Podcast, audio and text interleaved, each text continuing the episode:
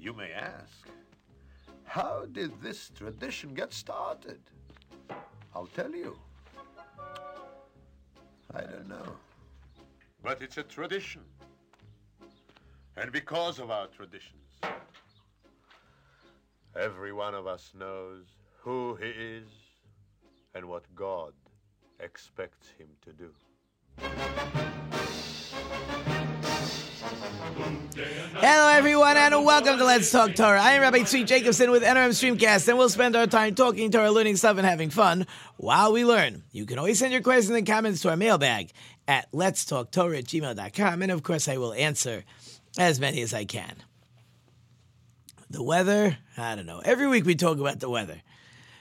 It was, I don't know, 50 yesterday. Today's in the 40s. It's beautiful. Tomorrow, big snowstorm maybe six inches, maybe seven inches, maybe in the afternoon, maybe in the evening, maybe rain. Who knows? So um, we don't get bored. We don't get bored. And we especially don't get bored because Purim is right around the corner. And we tried so hard last week to get the whole Purim story into two shows, and I was not successful. So if you haven't checked out the first two shows to get the first part one and part two of the Purim story. Today, we're really, really going to try to finish it in this part three. And of course, if necessary, we'll move it on to one more. And of course, we'll see where life takes us. Uh, but before we get started, of course, to my dedicated listeners, I know you guys love the show, and I do need your help. To help the show spread, I need you to go to my homepage, hit that donate button, leave your name. I'll give you a shout out, memory of, happy birthday, and in advance, of course, I do thank you. So first, let's uh, let's just get back to where we're up to. So Queen Esther is in the palace. Mordechai is an advisor to the king. Mordechai has already informed Esther, who informed the king about an assassination plot that was trying to take place. That was with Bigsan and Seresh, and he was never rewarded.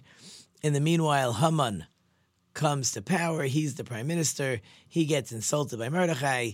He decides, since Mordechai insulted him, and the insult was a Jewish insult, that Mordechai did not bow down. So Haman has to destroy the whole Jewish nation. Again, he's from Amalek. Anyways, it's part of their DNA. And Haman makes his lots, and basically the lots is basically a year later. And the lots take place actually right before the holiday of Passover. So you get like a whole, almost a whole year, or some say a whole year till Purim, depending if there was an extra month, a leap year in the calendar. So Mordechai goes to Esther and says, "You gotta, you gotta go to the king." Esther says, "I can't go to the king. He hasn't called me for a while." Mordechai says, uh, "God put you there to take care of things. You gotta act now." And Esther says, fine. Everyone has to fast for three days. Mordechai goes out, has everybody fasting and everybody praying. In the meanwhile, so Mordechai is spreading the word. He's learning with thousands of Jewish children. And Esther is getting ready for the plan. So that's pretty much what we were discussing in the last two shows.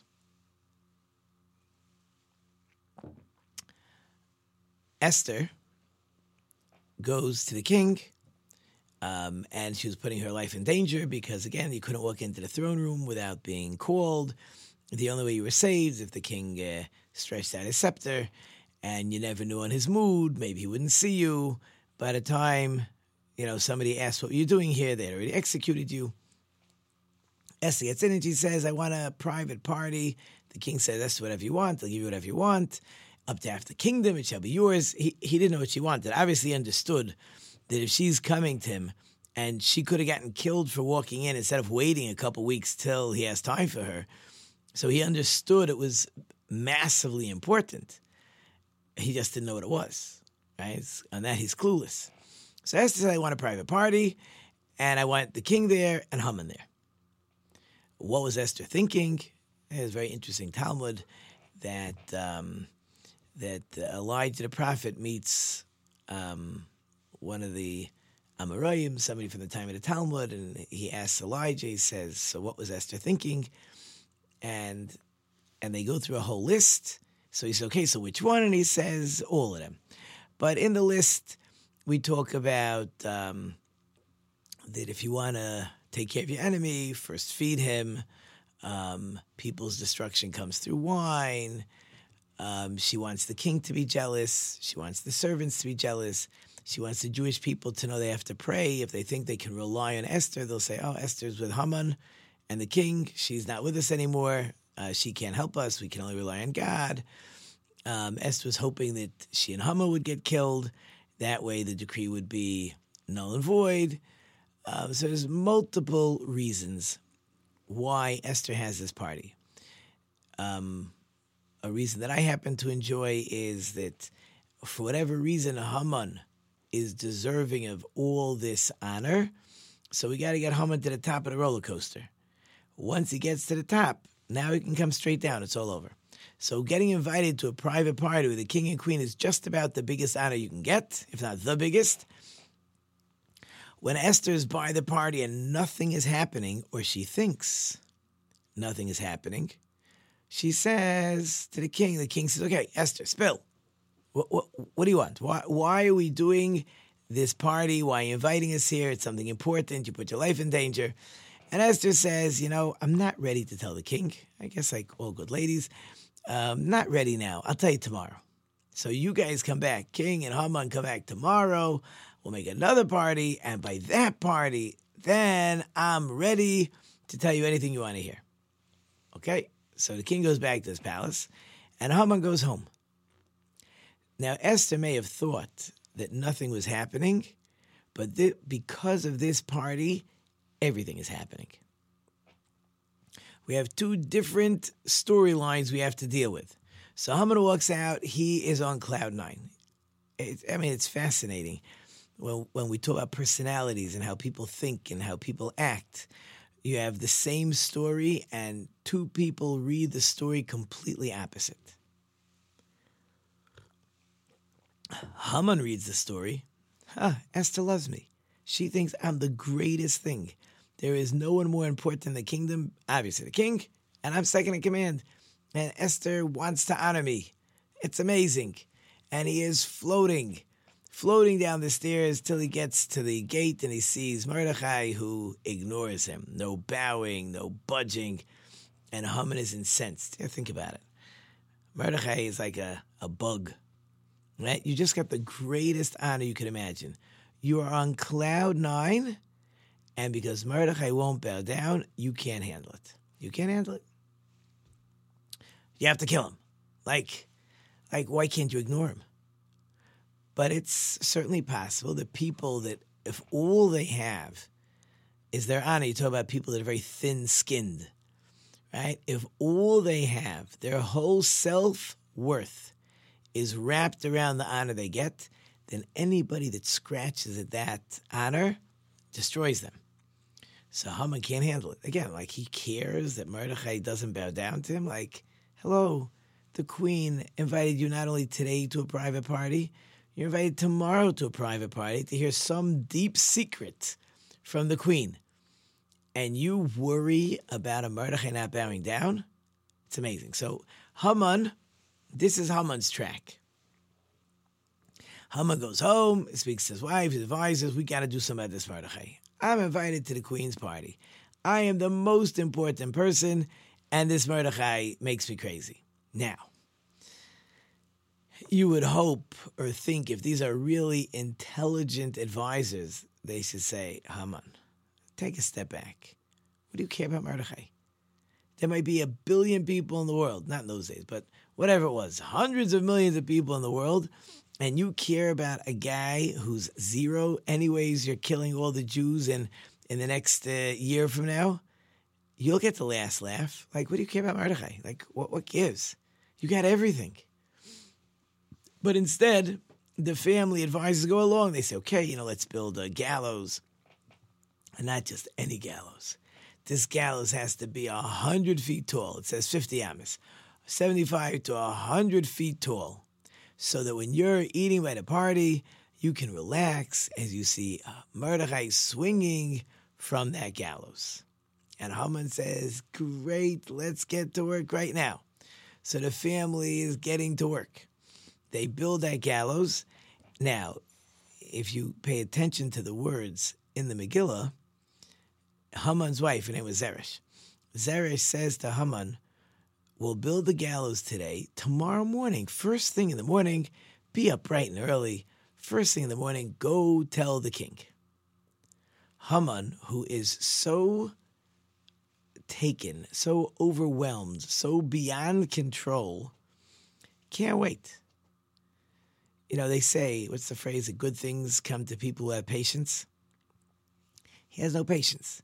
His brain is not thinking properly. He wants to go to the king right now in the middle of the night. Like, you think he's awake? And if he's awake, you think he wants to talk to you? Like, and if you wake him up? And if he's busy, like, what are you thinking? Haman, what are you thinking that you want to go to Mordechai in the middle of the night? What are you crazy? That's one track. Um, second track is Achashverosh, the king. He wants to go to sleep, and his mind is racing. Esther wants to tell me something private. Must be so important she would be willing to give up her life, and she invites Haman. Invites Haman. What does she need Haman for? Maybe they're planning to make a coup. Maybe they want to they want to execute me and take over the, the country themselves. Like maybe there'll be a new king and I'll be gone. He his he's thinking he she can't understand. Well, if there's an assassination pl- plot going on, where are all my spies? How come no one knows about this assassination plot? That's what spies are for. Or, as I always like to tell, um, in those days, um, if you tattletaled on an assassination plot, so the king gave you piles of money, you became a rich man overnight.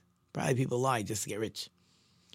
So Achashverosh can't understand how come no one is letting me in on the secret, unless perhaps, perhaps the reason no one's letting me in on the secret is because maybe a different time somebody came to tell me about an assassination plot, and I probably said, Thank you very much. And I, I didn't follow through. I didn't pay the guy back. He calls for his chronicles. So, all kinds of stories, what was going on, if there was an angel turning the pages, but okay. And they're reading, and they get to the story with Mordechai, who saved Achashverosh from an assassination plot of Bigsan and Sarish. So the king says, So, what did we reward him? No reward. Oh, we're going to have to take care of that first thing in the morning because we got to find out if something's going on. First thing in the morning, we will take care of honoring Mordechai. So now, let's put everybody in the proper spot. We have Haman, who's coming to the king in the middle of the night to hang Mordechai, who, by the way, the king just decided must reward for saving his life. Okay, now we have the king who suspects Haman is coming to execute him coming to assassinate him. The middle of the night is a great time to plot and execution and assassination, right? Assassins don't work in, in the in, in the day. People can see them. They work at night. I mean, I'm sure there's some that work by day. Now, by the way, it would be unfair to skip the third important line, and that is what is Mordechai doing? Mordechai is actually studying Torah with thousands of children because he knows the Torah study of children is so, so powerful. Nothing more powerful. Mordechai is spending the night studying Torah with children. So all these three things are happening at once, and they are now all about to collide. So Achashverosh sees someone's out in his courtyard. Obviously, Haman was so important that he could actually hang out there, unlike other people. So the king says to his servants, Who's out there? Haman, Your Majesty. Oh, Haman, the guy who I think wants to kill me. Okay, let him in. Now, the king is not king because he's a fool. I mean, some say he was a fool, but he's not a fool. He asks one of these great ambiguous questions as a test to see where Haman is. So he says to Haman, What should be done to the man? Like, what should be the reward for a man whom the king wishes to honor. Now, this is a very open ended question. Haman, who loves honor and is the wealthiest man in the world, cannot imagine anybody else getting honor but him. Right? You understand? The Achashverosh thinks someone wants to kill him, and Haman, uh, you know, he's a little clueless, and he thinks that the king doesn't want to. The king loves me, right? I get invited with Esther, right? We're we're a team. So the king wants to hear what Haman will say. The king knows that Haman thinks it's him. Haman has a second reason why he thinks it's him.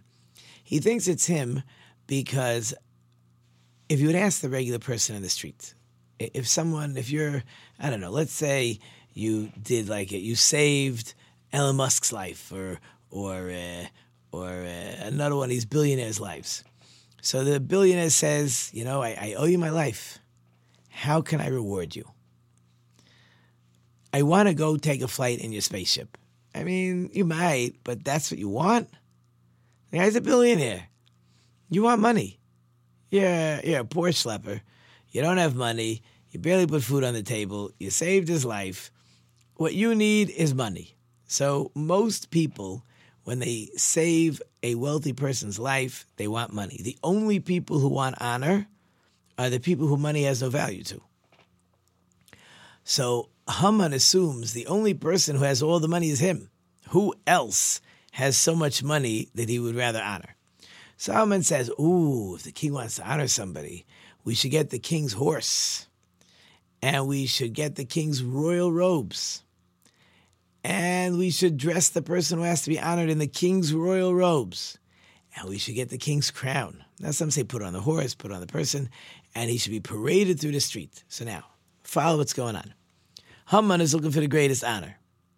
Achashverosh thinks that Haman wants, wants to assassinate him to become king. Haman just asked the king, I would like your horse, your royal robes, and your crown, and be paraded through the streets. Well, why don't you just kill me? Right? Like, if I'm Achashverosh, right? I'm looking at Haman and saying, why don't you just advertise, um, looking to kill the king? Um, how does next week Tuesday look to you? So Haman sees the king is boiling at that suggestion.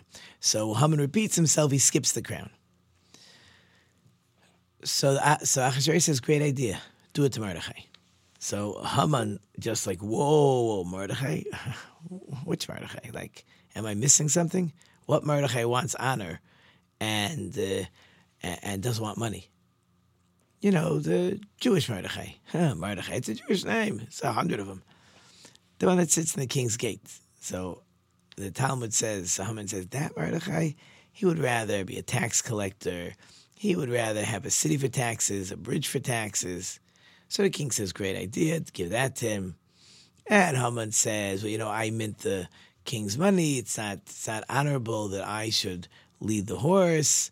Um, it, it, will take away the dignity of the king. And the king says, great, let, let Mordechai take care of minting the coins. Like, Haman doesn't know what hit him. Like a train. He does not know what hit him. Even though the story is not over. In other words, just because the king wants to honor Mordechai does not mean that Haman is, is dead yet. So Haman has to take the horse and the clothes and go get Mordechai. Mordechai is sitting inside with the students. He gets to the study hall, and there's different versions of what happened. But Mordechai told everybody to run. Some say they, they, they didn't want to run away. They wanted to stay with Mordechai. Some say that uh, Haman locked them up. But in any case, um, Haman tells Mordechai that the king has ordered that you be paraded through the streets and wearing the king's royal robes, and it should be announced, such to be done to the man whom the king wishes to honor. So Mordechai says, okay, well, you know, can't put on the king's clothes without a fresh bath and a fresh haircut. And Esther, of course, has her own spies. She quickly closed all the bathhouses. So Haman's going to have to actually give the bath and the haircut to Mordechai.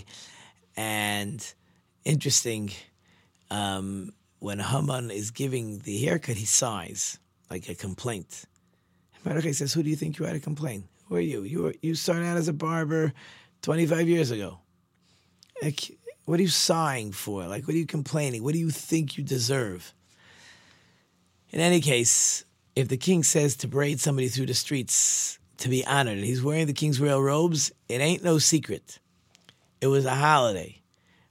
Haman will be parading, his children were running in front, thousands and thousands of people will line the streets. There will be a parade. It's not just a horse with Mordechai and Haman. There's music and there's dancing and there's probably jugglers and everybody screaming and yelling. Anyways, somehow not everybody got the message. A little strange. But the Talmud tells us that when when Haman is taking the horse through his own street, the obviously wealthy man, so he's passing his street, and his daughter clearly did not get the message. So she sees a guy riding the horse in the royal robes and a guy leading the horse. Maybe she needed glasses. She was sure that her father is on the horse and that Mordechai is leading the horse, probably get executed, right? That's because that was the last thing that everybody was talking about the night before. So she dumps the toilet bowl off the roof right onto her father's head. Father looks up, she recognizes father, she jumps off the roof, she's so embarrassed. Meanwhile, so Mordechai gets returned to the king's gate. Haman goes home. He tells his wife and advisors, like, last night, I'm coming back from the party, and and we're building gallows, and I'm on my way to get uh, Mordechai executed. And this morning, I paraded Mordechai through the streets that the king loves him. So the family was trying to give Haman advice, but Haman couldn't hear it. The advice is fascinating. Zeresh tells Haman, the way it works with us and the Jews is one is up, one is down. So till now, you've been all the way up, and Mordechai was all the way down. Now, Mordechai is starting to go up. You're starting to go down. So really, you should come crashing down. And she was trying to tell him the only way to stop the fall is you got to humble yourself in front of Mordechai. He will turn into the haughty one, and then it can reverse. But Haman couldn't get the message, and while Zeresh is trying to talk to Haman, the king's soldiers come to tell Haman, hey, it's time for the party. Remember, yeah, party, right? Just because um, Haman leads Mordechai through the street has nothing to do with Esther's party. So they rush off Haman. He can't even clean himself off. And he is on his way to the king's palace. So now we get to the party. We're at the second party. Now, we are not fools, right? Esther knows exactly what's going on. So she sees that God is turning the tables on Haman. He is on his way down. But, and this is something fascinating, something important to think about. Sometimes we think we have to help God out. You know, if we say the wrong message, so it's not going to work, right? Even though we see God is pulling all the strings, but we think God needs our help. God does not need our help. So they're at the second party. And Achashverosh says again, he says, Esther, what do you want? And again, if you look at the wording of the Megillah, it's fascinating. She says, I want my life, my life and the life of my people. Achashverosh says, what are you talking about? Someone wants to kill the queen? Now, we have a little bit of a problem here. Just three days ago, um, Achashverosh gave permission to Haman, he gave him his ring to go wipe out a nation. So, what exactly is happening right now? Is the king pretending? Perhaps. Is because Esther doesn't know that the king was involved, right? And he didn't know that S was Jewish. Um, it's also possible that it's written this way because you have to remember the story is being written in in uh, Persia where he's the king. And I can't believe we did not finish the story yet. So we're going to have to go ahead and have a part four to finish the Megillah. It is just unbelievable. So the music is playing. Hope you enjoyed it. Short and sweet. Thank you for all the wonderful sponsors and listeners. You know I can't do without you. Thank you for the production team. We have David in the back. I hope I've left you some food for thought. Until next time. I am Rabbi Tzvi Jacobson. You've been listening to Let's Talk Torah and Anime Streamcast. Until next time, don't forget to think about it.